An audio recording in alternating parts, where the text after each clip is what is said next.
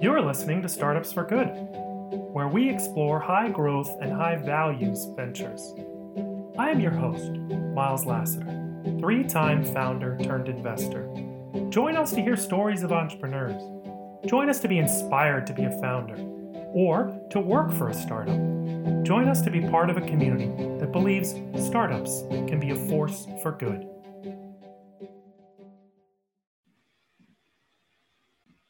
Welcome to Startups for Good. On today's episode, I have Nadeem Hassani. He's the CEO and co founder of EarnUp, which is a fintech platform. He's also a computer engineer turned lawyer, consultant, private equity investor. EarnUp recently announced a Series B $25 million raise led by Bain Capital Ventures with participation from Signalfire, Blumberg Capital, and Flourish Ventures, and yours truly, from Purpose Built Ventures. We'll talk about all this more in the show. EarnUp is a fintech platform that helps companies with risk mitigation and cost reduction, ensuring the customers have access to the best credit products. What does that mean? He'll explain in a little more detail, but basically, it helps individual borrowers manage the repayment of their loans in a way that's easier and more intuitive. The outflows are matched to the timing of the inflows.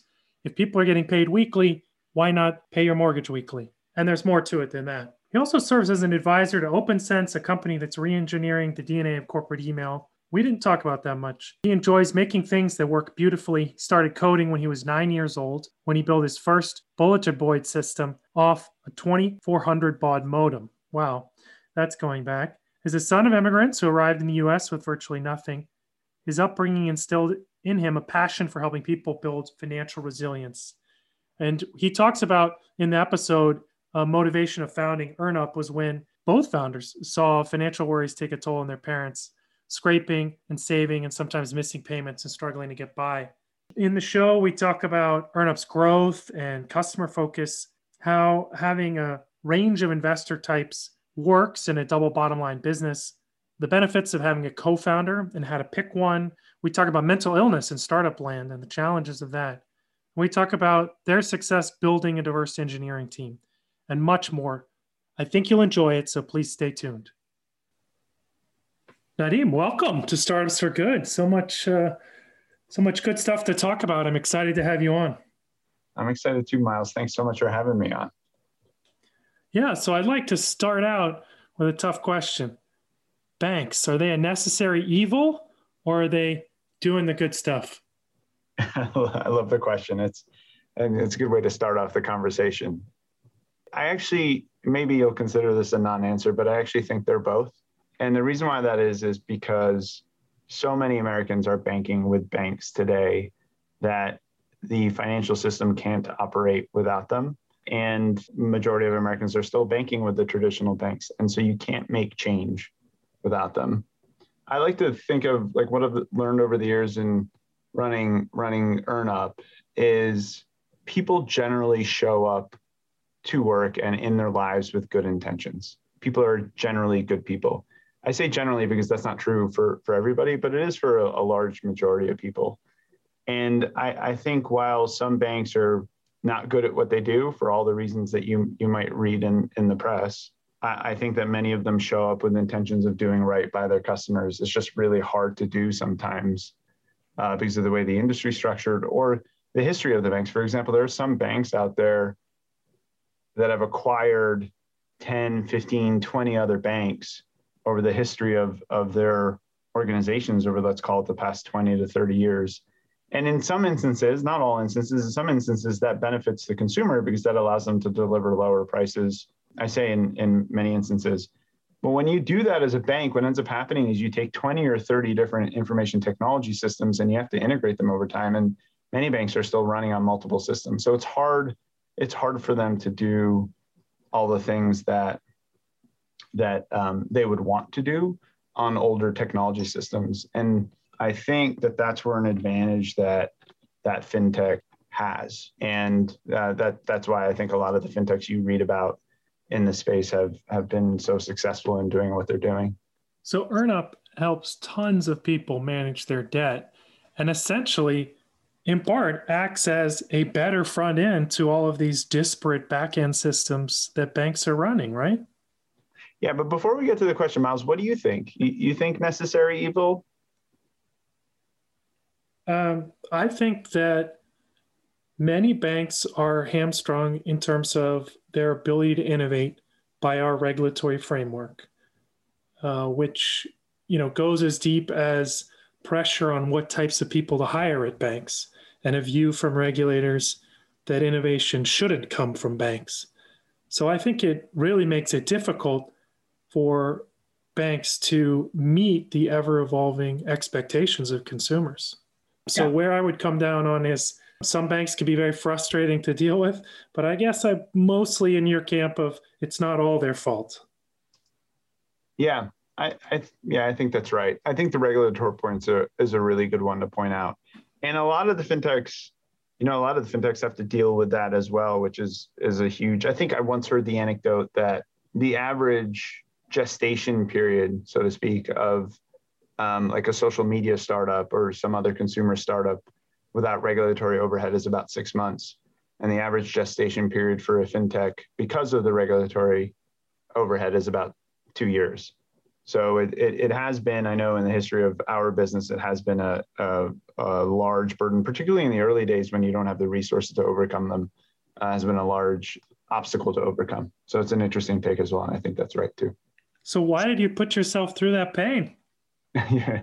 Well, maybe I say half jokingly, knowing what I know now, maybe I wouldn't have. no, I, I, think we would have. Look, there's a there's a founding story here, which is I you know which relates back to my parents, which I'm happy to get into.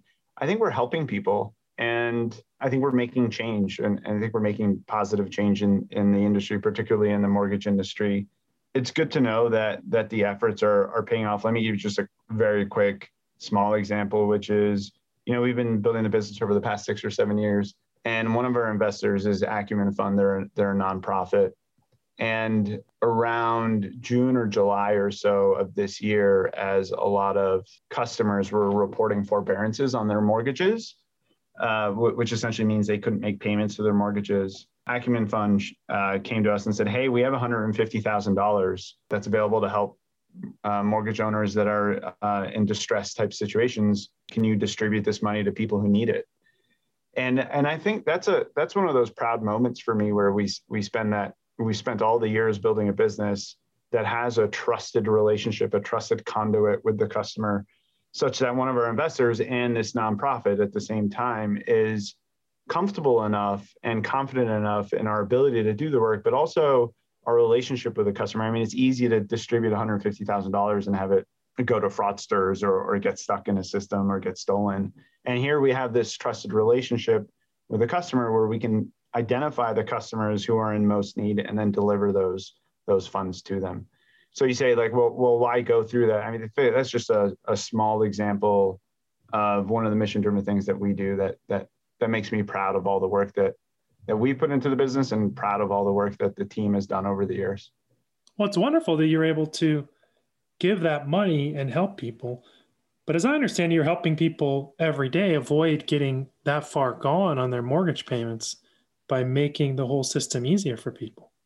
Yeah, that's right. Um, good, good introduction to the product. And so think we've got two products, and I'll spend and they build on top of each other. I'll probably spend more time on the first one here, although this the second what we call a data data product or get ahead dashboard one is the newest and and and very interesting product as well. The first product to talk about is our get ahead auto pay product. And the get ahead auto pay product is uh, think of it as a pay when you get paid product. So 70%, 60 to 70% of Americans live paycheck to paycheck. And about I want to say 10% of Americans get paid monthly, and the other 90% get paid either weekly, every other week, or twice a month. And so, if you're living paycheck to paycheck, being able to budget over the course of the month, over that weekly or every two week paycheck cycle, to pull the money out and set it aside so that you can make your payment, your once monthly payment, your largest financial obligation, which is paying your mortgage, um, is a is a pretty hard thing to do. And what we've done is we've created a product that removes the money from your bank account the day that you get paid and then sends the money to the mortgage holder, the mortgage servicer, typically in this case, so that you can make the payment on time. And what we've what we found is by doing that is we're able to reduce delinquencies by 20 to 30 percent. So on the one hand, that's pretty surprising, but on the other hand, it's not really that surprising because people live paycheck to paycheck, and if you're taking the money that the, the day the money is actually there, then then they actually make the, the payment more reliably. A part of the concept of the product is actually based in a little bit of what the IRS does, which is like when you owe the IRS money, what they do is they they garnish your wages. They go directly into the payroll system and take money directly from you. This is the same concept. They've been doing it for, you know, half a century, I think, where they're taking money directly from the paycheck. Uh, of course, we're not as forceful as they are, and um, but and we do it in a much kinder way. But but the point is the same, which is when it's available, you get to make it. Now, this is useful to the customer for all the reasons that I've said, which is they get to make the payment on time. It's also useful for the mortgage servicer or the enterprise, where our business is a B2B2C business. So we actually sell our product to the enterprise and then they subsequently offer it to the customer. And the reason why it's good for the enterprise or, or the mortgage servicer is because they get those reduced delinquencies too.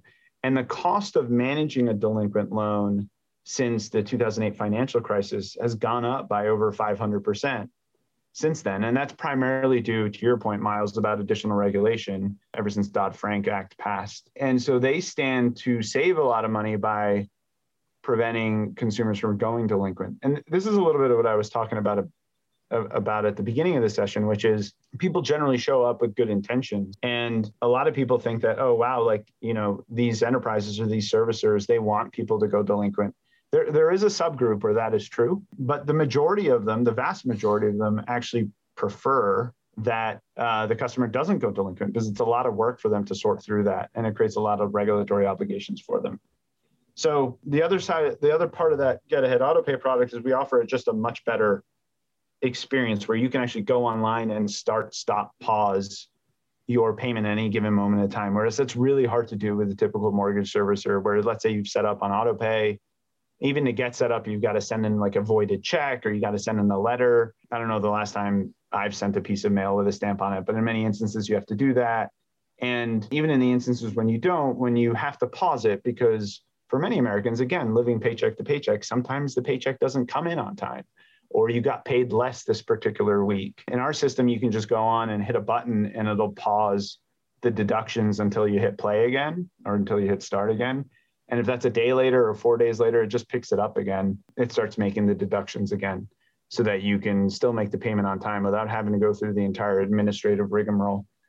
And just simply, again, offering simple features here, which are really hard for traditional servicers and banks to offer because of their you know, again, because of the structure of the industry, the technology systems, the regulatory situation, it, which is something because we're a new entrant is relatively straightforward and easy for us to do. I'd be remiss not to mention the Get Ahead dashboard product, which is a terrific product which allows the enterprise to get insight into the the health of the consumer, that is the financial health of the customer, and offer them options uh, both in situations where they're approaching delinquency. So uh, early warning to the customer to let them know that they're likely to miss the next payment, as well as uh, exposing options to the customer in the event uh, financially advantaged opportunity to refi your loan is available or something like that. So that's that's a separate conversation. We can go deeper into the mortgage ecosystem to explain that. But yeah, I don't know if you think about it this way, but I I think of you as applying behavioral finance insights, making it easier for customers to have their their will, their intention executed without having to do all of the math and having to follow through, you know, precisely every single time or do administrative work. I, I think that's right. Um, we in the early days of the business, I want to say around 2016, so it's been a, it's been a bit, but we continue to work with them. Worked with the folks over at Common Cents Lab and Irrational Labs, and so that's um, Kristen Berman and Daniel Ariely in the beginning days to develop some of these concepts, which is you know the pay when you get paid. If you break payments into smaller uh, into smaller payments they become much more palatable. Um, so you know just doing a couple you know doing 10 bucks a day or something like that it feels a lot better than you know doing $300 if i did my math correctly at the at the end of the month. So there's a lot of behavioral science that that goes in goes into it. That's actually where the name EarnUp comes from, which with with them back in I think it was in 2016 with Common Cents Lab, and there's a paper out there um, or an article that that we jointly published about how customers respond to the word earn uh, about 70% better than they do to the word save. Is one of the key pieces of our product as well as accelerating the loan, so you get out of debt faster. I, I missed that part and talking about the product. And so, you know, the average customer on our platform is saving something like five years off their mortgage loan. So instead of paying off their loan in, in 30 years, they're paying it off generally around 25 years or so using our technology. And what we did is is we did a bunch of testing and discovered that people respond 70% more favorably to the word earn than they do save. And what we hypothesized was that people are just kind of sick and tired of saving. What they really want is, is an opportunity to increase their station in life or, or get paid more. And the word earn really talks to that. And that based off of that, we we named the company EarnUp. And so that is just a like an example of some of the behavioral science that we used in, in developing the product and the brand. And what sort of size are you now? How many customers do you serve, employees, et cetera? Yeah, we've got $10 billion of loans on the platform. We have about 80, 80 team members, but you know, quite quite large from where we started from my perspective, from the the kitchen table of uh, of my house with Matthew, my co-founder. Yeah, t- tell me that story. Well, the founding story is a bit of a, a, you know, is an interesting one. It dates back to my parents. My, my parents are immigrants. Um, they bought their first home in 1986 on a 30 year mortgage. If you do 1986 plus 30, that's 2016. So as of 2016, they should own their home. And so if I go back to my parents today and I say, "Hey, mom, dad, congrats! You you know you fled a war torn region in the world and came to the United States and lived the American dream." Uh, my dad actually gets emotional about it sometimes, and he actually you know he says, "We've definitely lived the American dream. This this country is the most amazing thing, the most amazing country in the world." Uh, but we don't own our own home.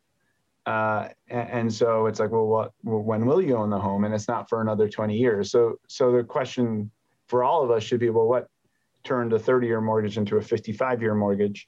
And what the the answer to that is many things went wrong, and those many things that went wrong happens to 90% of Americans. One of the mistakes they made was not making extra principal payments and, and to, to, try to reduce the term of the loan. And so when I bought my first house in 2010, I started making some extra principal payments on my loan. And I didn't look carefully enough at the statements. And when I opened up uh, the, the first statement, I think it was like six months later, because I had it on auto pay, and I looked at the statement, the, the bank had taken the extra money that I was trying to contribute to principal. I think it was around $600 or so over the course of that time to additional principal, and they had posted it to future interest payments. And so, for those aren't, that aren't that familiar with the way these mortgages work, is here I was trying to take this from like a 30 year loan to like a 25 year loan by making extra principal payments. And what they were simply doing is saying, well, you're trying to pay the interest in year 30. So, like, I'm trying to pay the interest 30 years ahead of time. And that would have kept the term of the loan at 30 years which I, I thought was just thievery and malice. And, and in talking to Matthew about it, he, he thought the same thing because his parents had had a similar experience. And we started investigating the industry a bit. And um, what we discovered was that it's actually not malice. What's happening is that a lot of these banks and lenders have these old technology systems, have this regulatory framework that's difficult to maneuver around, which causes extra cost. I'm not saying the regulatory framework is the right or wrong answer. I'm just it's there, right? And and it and between the regulatory framework, the technology, the people involved, all of it, it just creates a situation where this. not, uh, it's also, by the way, I should say the economic framework and structure of the way homes are securitized out on the you know the mortgage-backed security markets, et cetera. It just creates like the perfect storm for a, a lot of problems, and the person, the in, the individual, uh, is the person who ends up feeling the pain and here I was as a fairly well educated, fairly well experienced in in the financial services industry. Having this happen to me, I thought to myself, "Wow, well, if this is somebody, this is this is something that happens to me who knows this industry really well. Can't imagine what's happening to the you know the the average American."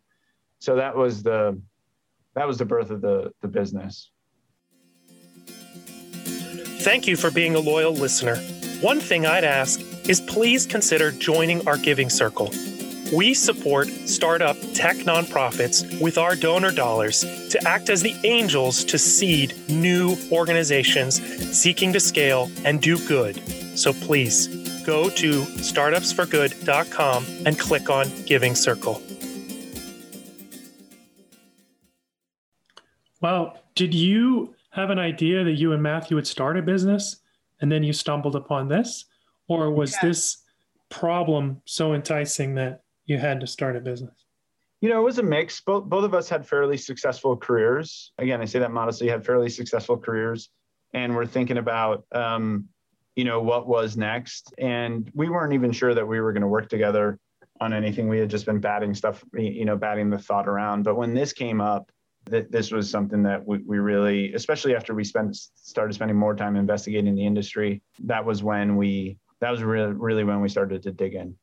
And how did you know that it was a good opportunity? It's a good question. You know, we founded the business in 2014, 2013, 14, and we made an interesting decision. I say it's an interesting decision, but I'm not sure it's a, still not sure if it was the right one, but I, I think we're in a pretty good spot. So I'll say it's the right one.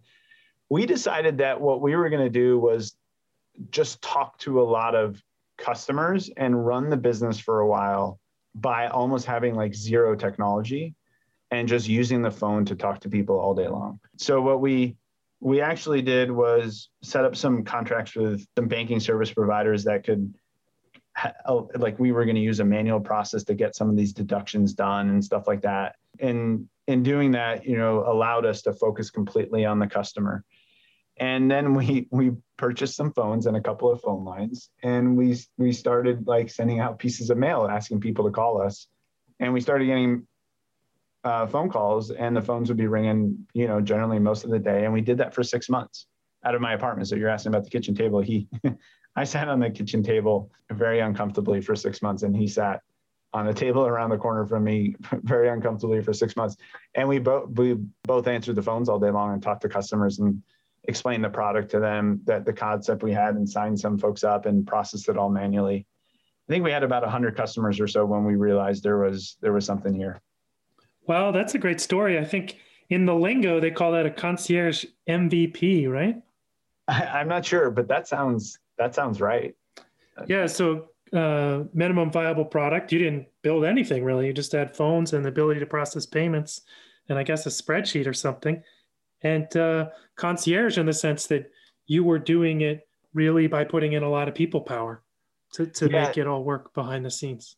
Yeah, the MVP piece, mate. Yeah, I'm, I'm familiar with that. The concierge I had not heard before, and the spreadsheet part's absolutely right. Actually, like a week ago or so, I stumbled on the first spreadsheet in the business, which was that list of customers of about 100 customers or so, and I was and we used to keep notes in in one of the columns, and I was reading through some of them. It was pretty. It was pretty cool.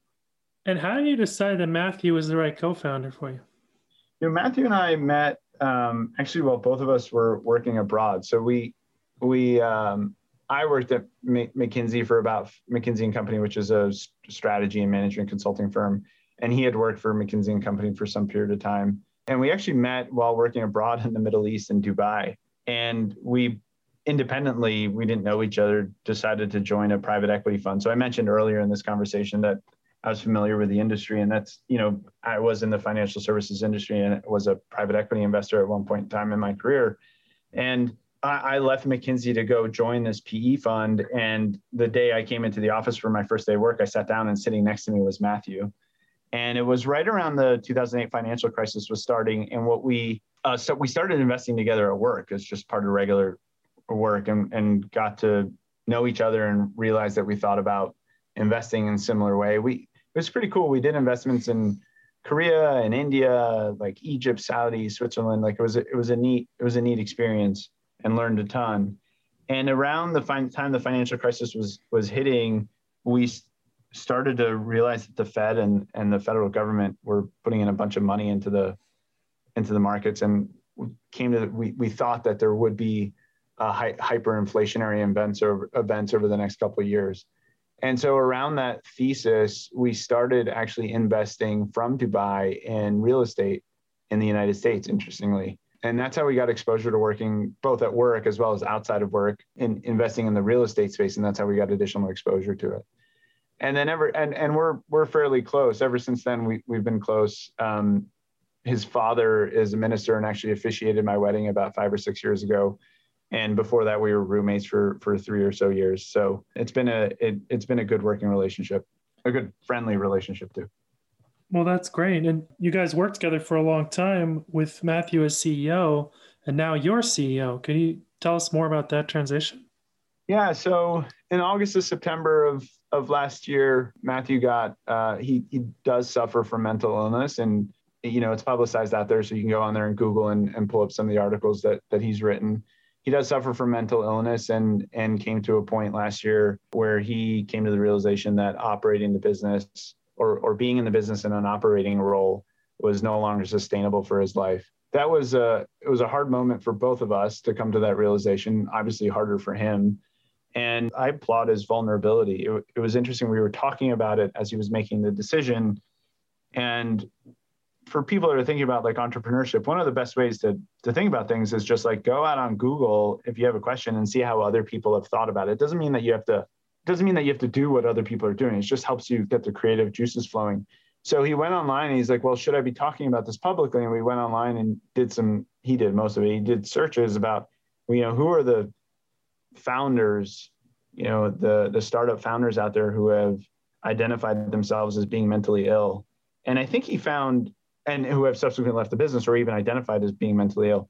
And I think he found um, one startup that had done that and it was like in Australia or something like that. And so I talked earlier about like this the the social mission aspects of EarnUp. We are a double bottom line company where we we look to do we look to make money we're not shy about that but we also look to do social good and this felt like one of those unique opportunities where bringing this this issue forward uh, and and shining a light on it we, we thought would do the startup community good. And so that that was a decision that he ultimately made. And he's a, a you know it's it's really amazing to know a person who's willing to be that vulnerable.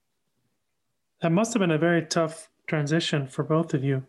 I'm curious if you think startup life is you know a large contributing factor for people in, in sort of a high stress situation. Do you, do you have any thoughts about whether founders who uh, may already know they're susceptible to mental challenges mental illness that they stay away from starting a company or you, you haven't reached that conclusion? I don't um, i haven't reached that conclusion. I th- i think i think startup life is very very stressful. And uh, this is, you know, over the course of the business, you know, and the people ask me what it's like to run a startup, and I say like it's a emotional roller coaster on a daily basis. You experience the highest of highs and the lowest of lows almost every day, and so it, it makes it it makes it very very stressful. And some of the most stressful, you know, career year, career years of my life have certainly been experienced during that time. I, I think one of the reasons why he decided, and I was supportive of of highlighting this issue is because it's an it's an illness, right? And it's almost like a chronic illness. And with all chronic illnesses, if you manage it the right way, then life and the things that you choose to do should be sustainable. Of course, everybody's unique and has their own unique circumstances. And if we start treating mental illness the way that we start treat the way that we treat other illnesses, and and people are willing to talk about these things in their own lives so they can get that po- proper treatment uh, of course again everybody has their own circumstances but I, I i don't i would not encourage people who suffer from i'm not encouraged i would encourage people who suffer from mental illness not to not to exclude startup life from from their careers just because they have a mental illness. And for you transitioning to, into ceo how has that been it's been interesting. So Matthew and I, in many in many ways, it's been hard too. Uh, in many ways, Matthew and I split the responsibilities of running the business. So he ran external facing part of the business. He ran marketing. He ran sales. He ran uh, our people function, PR, and I ran a, a, lot of the stuff internally. We split product duties, but you know, I, I officially ran product and engineering and operations and finance. And and so having to take over, well, well, first of all, the organization I mean, I think uh, he he's a very charismatic guy, and and he um, and a lot of people obviously liked him. And so just to have the organization lose the leader, you know, overnight has a has a bit of, has a culture shock. And then uh, and then you know we we had to think about like how do we organize the executive team and who's doing what functions now that i'm no longer able to focus on just a core group of four functions i have to i think the number is eight and now I have to focus on eight functions and essentially doubled my workload overnight.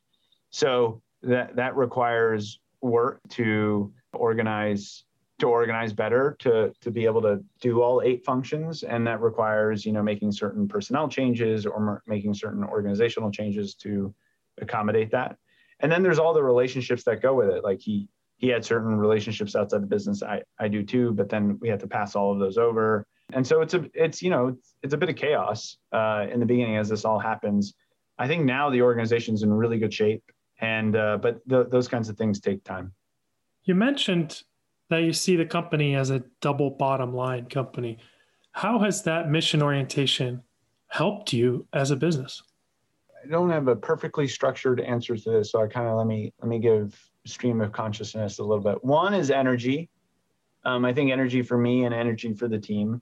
A lot of the folks who join the team are are really are very proud to work at EarnUp. We do these engagement surveys, and I think something like 80 or 90% of our team is mark themselves as being very proud at working at EarnUp. And that dr- is driven a lot by the mission. So that's one way that, and for all the things that we do and, and try to do. And that's similar for me, right? It's, it's neat. It's uh, I have moments of pride when we can say, and now I'm bragging, I'll admit it, like part of our bottom line is not only serving con- customers outside of the organization to help them get out of debt. The mission by the way, is to help the 200 million indebted Americans get out of the 20 trillion dollars of debt that they owe and build a financial services system that works for everybody. Right? So certainly we spend time trying to find ways to help consumers, but as part of our mission, we've also made some commitments to build a diverse workforce and a diverse team. And so I am willing to brag and say we were looking at the numbers the other day and 43% of our engineers are women. Right? That's something that I am very proud of. And that's something that, you know, without the mission, I don't think we would have been able to do and, and attract those people into the business.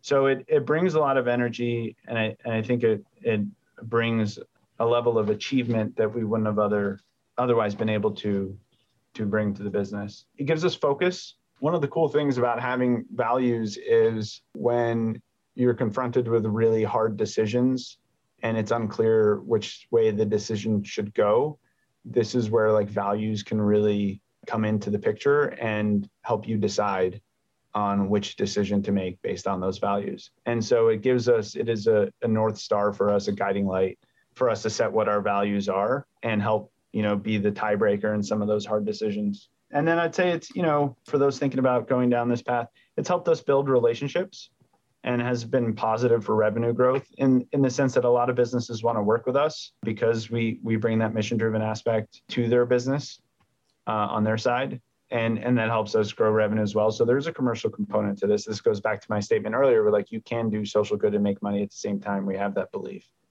and and are, are working towards that. So it's been helpful for growth too. Those are the ones i can think off the top of my head. Yeah i mean that's a lot. Motivation help making decisions uh, diversity in recruiting, and sales. I mean, that's that's a lot of benefits.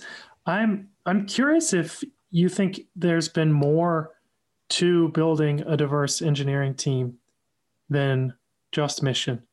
There's probably other things you've done, and I wonder if others could learn from you. Yeah, I don't. Um, so I don't know that I have a, a magic bullet here. This is something that the startup ecosystem struggles with a lot. We've had the benefit I was mentioning this double bottom line before. And so we have a set of investors who have invested in us with an expectation that we deliver a return on their investment. They're there, they measure us on revenue growth, they measure us on all of the things that you would expect a startup gets measured on. We also have a set of investors who have an expectation that we deliver on social impact. Now, these are some of the nonprofits that, that I mentioned, like Flourish Capital is one of them, Acumen's one of them, uh, Kapor Capital is one of them. There's a list of them, and and they're all terrific supporters of the business, and and they all offer up a lot of resources for us to drive our you know you know to, to deliver on our on our social mission, and so we've gone to a number of these sessions that they hold, going as far back as 2015, because it's such a it's you know it's it's hard work and and it requires a lot of thought and attention And they've been terrific supporters in providing resources for us to get better at that. And, I, and in using some of those using and and the industry's evolved right? Like the the guideline or guidelines the education they give us the the suggested path for like how to do this better it changes over time. So we try to stay up to date and they're terrific resources and continually updating the way that we do these things and as well as learning from our peers best practices from our peers. So it's been like it's not like one thing that we've done and i'm not even sure we do it well by the way i just just you know, I think we're doing pretty. I think we're doing pretty well on on the engineering side, but I'm sure in the other areas we could do better. Um, and there's a list of things that, you know, we can spend more time talking about in the future about the things that you need to do to build diversity in the workforce. Uh, but there is no magic one one thing. And there's, but the good news is there's a lot of there's a lot of resources and a lot of focus on this area. And I actually think the focus over the past several years, as well as various movements, have really been able to shine shine a light on this and uh, help make this easier. You mentioned your investors, and you have such a range from nonprofit, social impact oriented for profit investors, and purely financial investors. And you just announced a Series B, I think, recently. How, how do you manage all those different perspectives on your cap table? And we have one particular investor who's amazing. His name is Miles Lasater. He's terrifically helpful in, in growing the business. I find our investors to be terrific. It's interesting. I was I've been doing some interviews recently for um, an executive position in the business, and and they've been executives at other startups as well, and they tell me some of the horror stories from that they have to deal with on their investor, with their investor base and their their board, and like knock on wood, uh, our investors have been absolutely terrific, uh, all the way from you know the the folks. So Blumberg led our Series C, Blumberg Capital led our Series Seed. Uh, our Series A was led by SignalFire, Chris Farmer and Ilya uh, Kirnos, um, and then Matt Harris and Merritt Hummer from Bain led our Series B. And they've been, and then there's, and I'm remiss to mention uh, Emily Shaw and her team over at Flourish, who who are part of the board now as well they're just a flourish for those folks who don't know also a, a social impact driven driven fund. They've been awesome. And you know i used to i was a board member when i was in my pri- private equity days and and the board can be a contentious place. And i think that group of folks and i think there's a movement in the vc space which is be supportive of the founders that you know be supportive of the founders any way that you can be. And that's the approach that they've taken. Sure they ask for stuff but we ask them for a lot more. And and that's actually you ask you know how do we go about managing that? I think that's actually the thing we've said to all of our investors it, when they've either asked to invest or we've asked them to invest is if they offer help we are going to take them up on it. And i think that's been true of most of our investors. And i think many of them come in with an expectation and a hope and desire to be able to help. And um, i think so much of that is you know is a is a culture fit between the founders and the investors. And i think all of them have come through for us at one point in time or another. So you asked the question how do we manage it? I think it's about having individual relationships. I still do phone calls or conversations with some of our earliest investors on a you know a monthly or you know every every two months basis even just to update them on the business. And, and so i think it's all about like the communication path the and the way that you work together that's that that really sets the tone that sounds great. And, and thanks for the kind words. I appreciate it. for sure. I think one of the other things that you're balancing in your business, and I've had to deal with this in, in one of mine, is the B2B to C nature of it that you talked about. So you have enterprise customers and you have individual homeowners or borrowers. How do you think about balancing resources internally for those two different constituencies? You know, there's two answers to this, and there's one of them I subscribe to. I once had another founder tell me, don't do B2B to C because you're never really sure who your customer is. It's either the B or the C. And and I don't subscribe to that. What I do subscribe to is you're serving the same customer. If you're truly creating a win-win, what I like to call a win-win-win, which is we win, the consumer wins, the enterprise wins, then you're doing the same thing for all of them which is making a, a, creating a better product, creating a better magical, as we call it, a magical experience for our customers. And that magical experience goes to both the consumer and the and the enterprise. I know that's a bit of a kitschy answer, but it's So long as you're focused on delivering a you know a terrific user experience one of our values is being customer happiness obsessed and so long as you're customer happiness obsessed the way that you approach building product then balancing resources is, is well balancing resources is never easy but it, it can be straightforward do you have any other advice for aspiring entrepreneurs yeah it's it's a question i i think about uh, i get asked like, occasionally or too frequently, depending on, uh, and it's something I, have been given a lot of thought to over the years. I think, and it's, my answer has changed over time. I think the the most important thing that people don't appreciate is the the relationship that you have with your co-founder. It's interesting. We had an advisor several years ago who also said the same thing, and I was a little bit I was a little bit surprised by the comment. He said, and he said, I judge whether to invest in a business or not solely based on the relationship that the co-founders have and i think that's a I, I think for me that i didn't understand it at the time but i think this is a very prescient has become a very prescient statement for me and and is the advice that i would give to other entrepreneurs which is find a co-founder and build the relationship uh, and ensure that it's a it's in a good place. So many startups fail because of that relationship. And if you have an okay relationship, then your chances of success are nowhere near as great as if you have a terrific relationship because that isn't in an instance in which one plus one will equal three. And so that's the that's the probably the most important piece of advice I would give I would give other other people who are aspiring entrepreneurs. Now you may ask, well, wait a second, what, what why a co-founder? And and I think like so I, I think there are probably a lot of people out there who are who run businesses by themselves. And maybe I would say like the way I'd answer is Y Combinator, which is a prolific accelerator. I, I believe still has. I'm not sure if they still do. Has a re, has a requirement that every startup that they take into the program has at least two founders.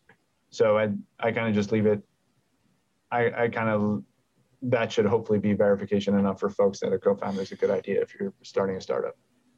Yeah, there's so many advantages to it in complementary skill sets in emotional regulation and you get multiple shots on goal to try to solve problems. So it, there are there are tons of benefits. You do give up some control and some equity but i think in the end it increases your odds of success. So your expected economic outcome is higher plus is more fun along the way. I think you're spot on. And and you mentioned the the control and equity piece just now, and actually earlier today, I, I was on the on a call with a, a founder who was just starting up a business, and he asked the very same question. And I said co-founder relationship. And then the next thing I said is don't be stingy with the equity. If I could do some things differently in the beginning stages of the business, I would have brought in, they didn't wouldn't have to necessarily be co-founders, but I would have brought in a high caliber executive team much earlier and would have because you're a startup, you don't have any money. I would have compensated them with a lot more equity um, to bring in those higher caliber folks. And it, it helps build the business faster. And the chemistry, as you grow to a larger business, the chemistry of the executive team becomes so, so critical in determining your success. And the more at bats or the longer time that you have in doing that uh, is a is a big benefit. Well, as we wrap up, I think that's a great spot. Uh, one final question uh, of substance is uh, Do you have any book, podcast, article that you'd recommend to aspiring founders? Yeah, I mean the you know the the startup bible is high output management, so that's a kind of like a an easy answer, which is you know Andy Grove of Intel's thoughts. I, I don't I feel like it was written in the 80s or 90s, Early 80s, in fact. You know, I never finished it. It's a good reminder. I need to go back and do that. that indicates how you feel about it. it didn't it didn't fully hook me, but I, I yeah. do I do need to read it. It's not the it's not the most captivating read, but it it is a it is a great one and and I like it because he talks about how to manage an, an information based uh, economy, which is what we're still in in my mind. The other one that I really like is is really only like a 30 page read. So maybe I'm actually looking at it. It's here on my desk. Is like, yeah, like a 50 page read, but it's like a small book with like large font. Um, and it's a book that's called Feedback That Works by the Center for Creative Leadership. And that's essentially the folks who are over at the Harvard Negotiation Project wrote this. I think it was originally written, yeah, first edition published in 2000. I think if you, as you think about building a business, if you can get people to be effective at delivering feedback in a non judgmental, high trust manner, that gets everybody to be much better performers in the organization.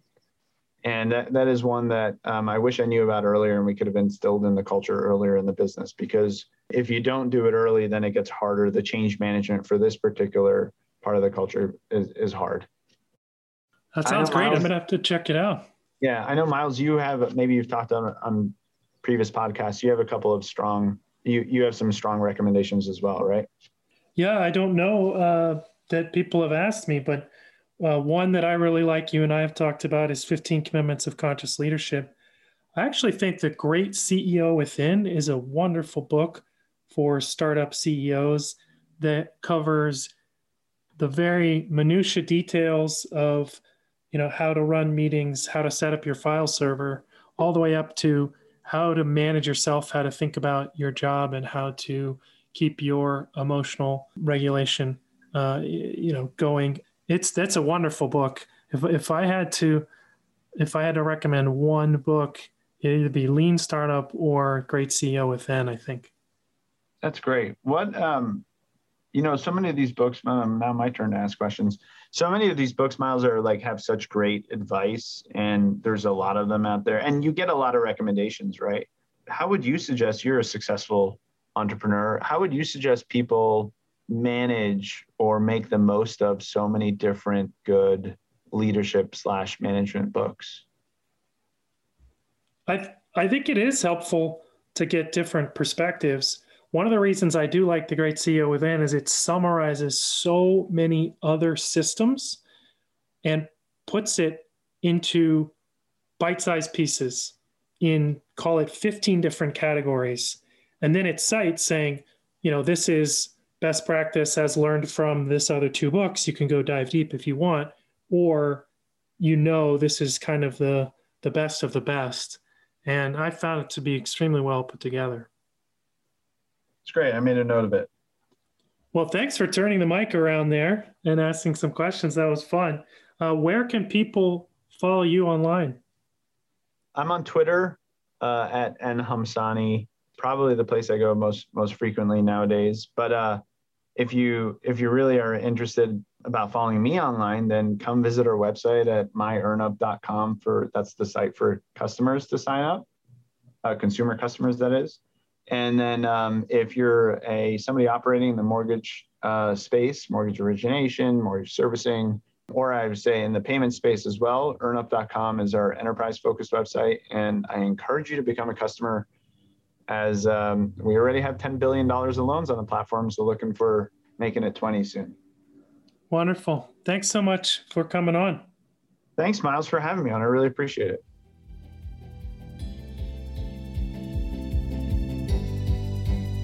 If you liked what you heard today on the podcast, be sure to subscribe using your favorite podcast player.